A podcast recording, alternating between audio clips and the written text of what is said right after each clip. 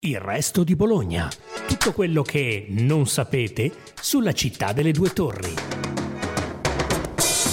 Ciao, sono Andrea Zanchi, capocronista del Carlino e questa è una nuova puntata di Il resto di Bologna.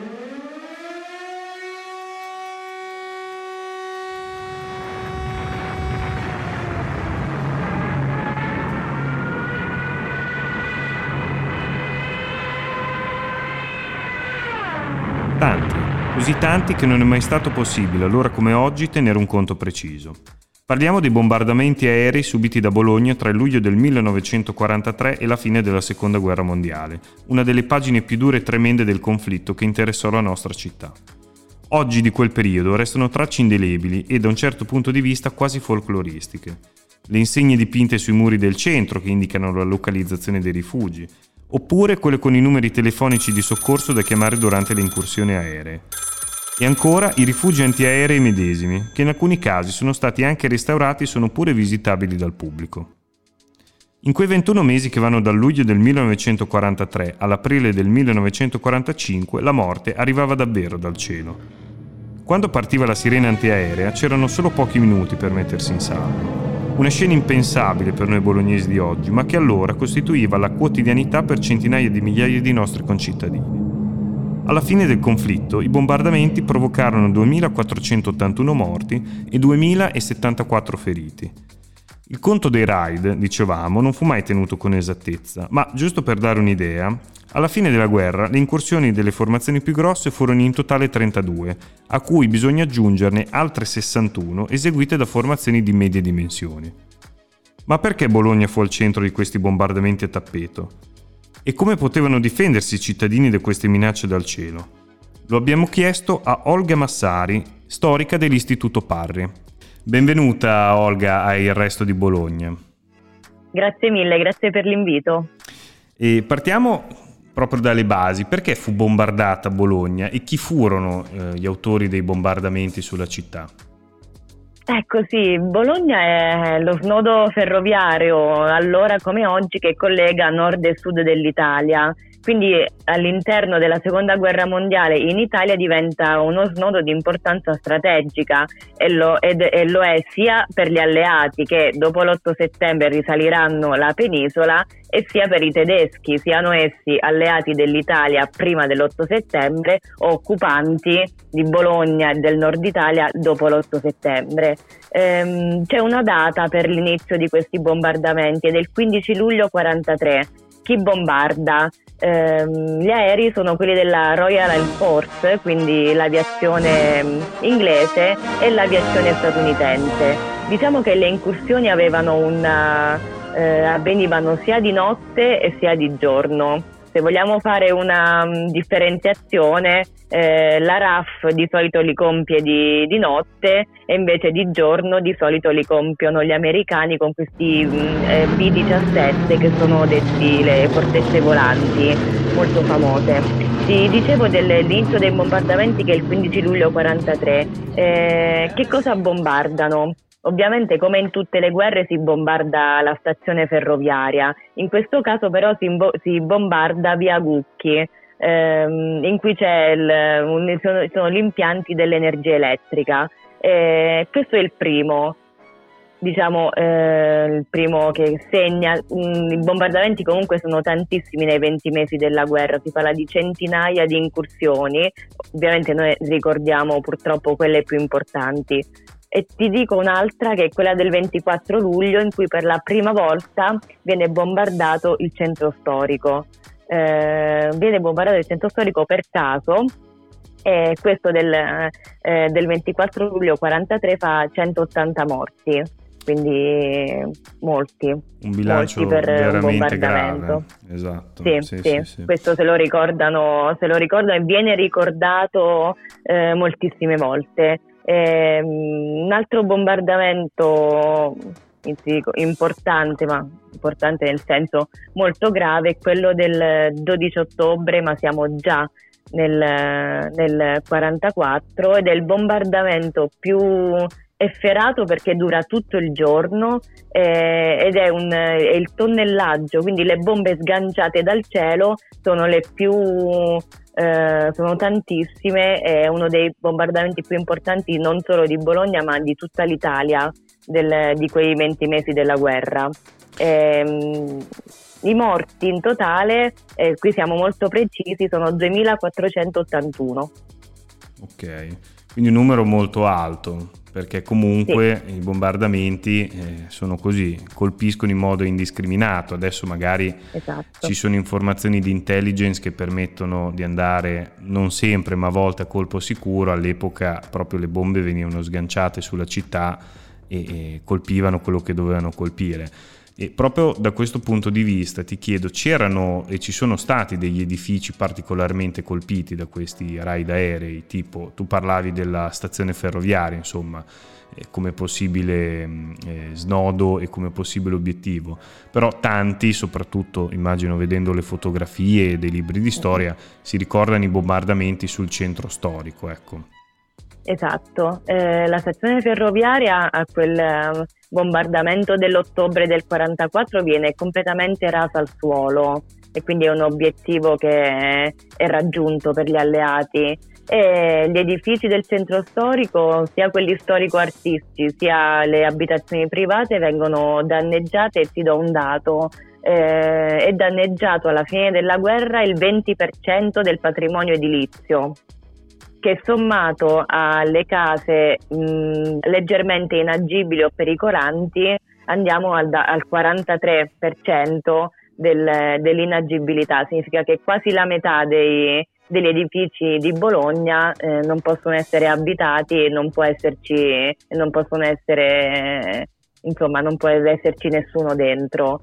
Eh, ci sono delle, però delle, mm, delle, zone di Bologna che sono più bombardate di altre. Eh, e qua penso ovviamente alla stazione, a tutto l'asse nord-ovest, penso a Portalame, eh, la zona di Portalame che è completamente rasa al suolo insieme al, all'ospedale che in quel momento si trova in, in via Rivareno. Eh, tra l'altro l'ospedale maggiore è Portalame, porta l'unico edificio che non è stato distrutto è proprio la porta quindi esatto. quello che vediamo adesso è, è, è originale. Eh, la Bolognina, la Bolognina distrutta, insomma, che sono tutte, tutte, zone in cui c'è un interesse strategico per gli alleati, quindi ci sono ponti, ferrovie, snodi ferroviari, penso a San Ruffillo, penso a Borgo Panigale e in centro eh, sono distrutti tantissimi eh, il patrimonio storico-artistico si è distrutto poco San Petronio e poco la cattedrale di San Pietro, paradossalmente.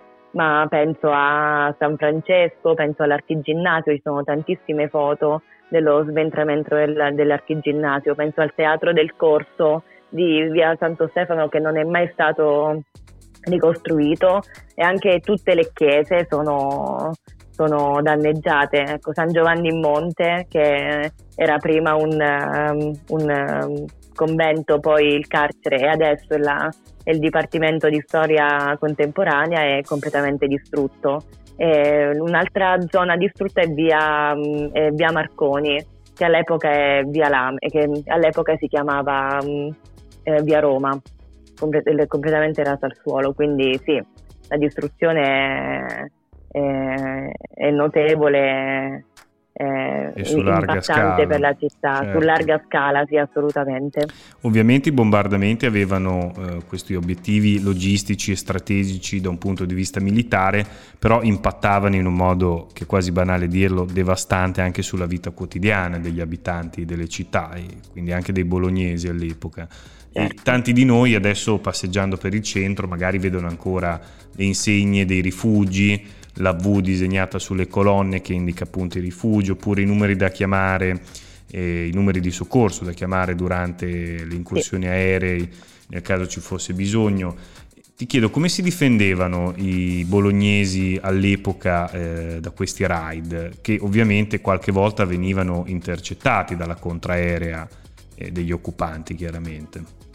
Sì, a volte sì, a volte no. Come si eh, si difendevano. C'erano delle norme di protezione antiaerea. Già dal 1936, quindi prima della seconda guerra mondiale, era stata creata questa UMPA, che è l'Unione Nazionale Protezione Antiaerea, che è un ente statale eh, dello Stato. Il compito dell'UMPA è quello di pianificare le mappe dei rifugi, manutenere i rifugi, dare un'educazione e un addestramento alla popolazione.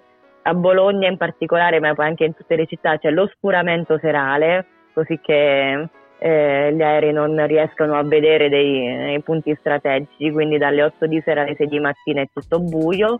Ci sono dell'addestramento delle squadre volontarie, pronto soccorso e quant'altro di fatto poi nei numeri ehm, al, al primo, all'ottobre 43, quindi con l'inizio dei bombardamenti, i rifugi eh, sono solo per 26.000 persone in una città che ehm, negli anni 40 tra, eh, tra eh, gli spollati fa circa 300.000 abitanti nel 43, sì. quindi sono pochi.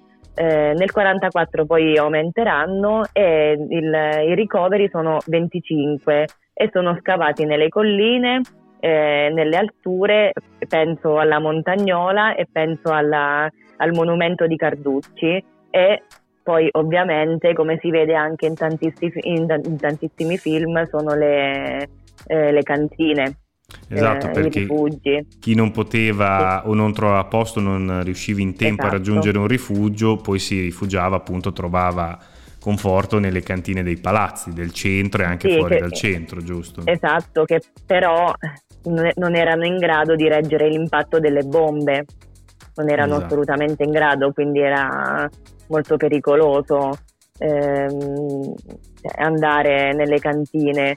Eh, c'è anche un'altra cosa, eh, un'altra curiosità, ecco, i segnali di allarme, quindi l'allarme della sirena che suona appena prima del, di un attacco, di un bombardamento, è in via Sant'Alò che è di fianco via Altabella ed è, è l'unica per tutta la città, quindi le sirene sono, sono solo lì. E come dicevi bene tu i rifugi sono segnalati con alcuni simboli che vediamo ancora, adesso vengono anche restaurati nei, eh, sui muri del, dei palazzi del centro. Quindi è tutto, tutto qua, le norme di protezione antiaerea erano quelle purtroppo, mm, nel senso erano, non esatto, c'era scampo quando arrivavano i cacciabombardieri, insomma. Doveva essere, dovevi essere solo fortunato. Eh e sperare basta, che andasse bene, modo. certo. Esatto. Sì, sì. Quindi esatto. anche difendere la città da un punto di vista militare eh, da queste incursioni aeree era praticamente impossibile per le truppe tedesche e italiane, insomma, mi pare di capire. Si poteva giusto sì. prevenire e a, avvisare la popolazione, allertare la popolazione in tempo, però dal punto di vista aereo la contraerea non poteva fare più di tanto, ecco, battere i cacciabombardieri o cose del genere, insomma. No, no, erano assolutamente, era assolutamente tutto insufficiente, non, non riusciva. L'unica cosa che fece ehm, a proposito di difesa della città fu un tentativo di, mm, del podestà Mario Agnoli nel luglio 44 che tenta di mediare una sorta di città aperta come voleva essere per Roma non è stato, come voleva essere per Firenze non è stato. E, ehm, quindi c'è tutto questo carteggio di quest'estate del 44 tra lui e Kesserling, che è il mhm. comandante supremo delle forze germaniche, eh, in cui lui chiede di salvare il patrimonio storico-artistico e quindi ehm, chiede che qualcuno faccia in modo di non, eh, di non avere più bombardamenti carteggio infinito, una questione che, si, che va per le lunghe, in cui Kesselin dice sì, mh, mm, eh, mh, è, è, vero, Bologna è bellissima, mm, farò il possibile, ma probabilmente era solo una risposta di cortesia. Eh, non, non, chiede, non, non, era vero. Non una era rassicurazione che... di facciata, mm. certo. Sì, sì. Esatto.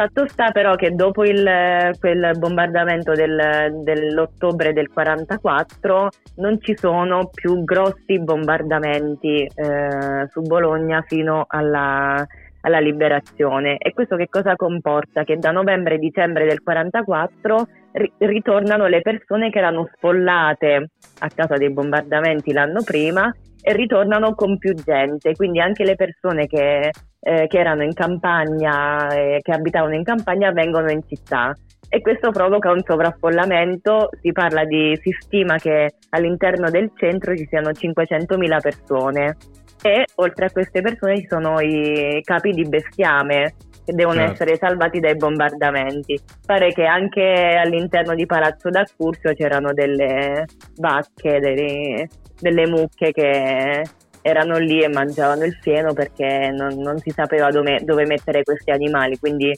ogni atrio era, ogni quadriportico era eh, buono per, eh, per eh, far pascolare certo. questi animali ed è curiosa questa, cioè, è curiosa nella drammaticità della, della, situazione. Ci sono delle foto in cui si vedono in Piazza Maggiore delle mucche. Sempre in quel, peri- in quel periodo eh, i tedeschi attuano questa spare zone che è una, una sorta di, di, di, centro chiuso in cui non ci sono più le truppe tedesche all'interno e anche per questo la gente si sente più sicura. Per entrare in centro però perché ci sono eh, brigate nere, quindi fascisti e tedeschi appostati ad ogni porta, eh, bisogna avere un lasciapassare. E per esempio non si può andare in bici e chi entra in bici deve avere le, le gomme sgonfie.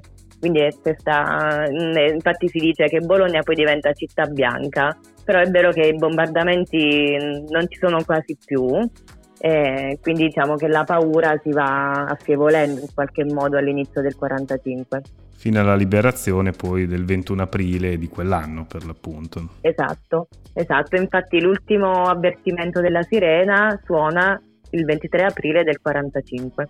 Perfetto. Grazie mille Olga Massari per essere stata con noi in questa puntata del Resto di Bologna. Grazie, grazie a voi.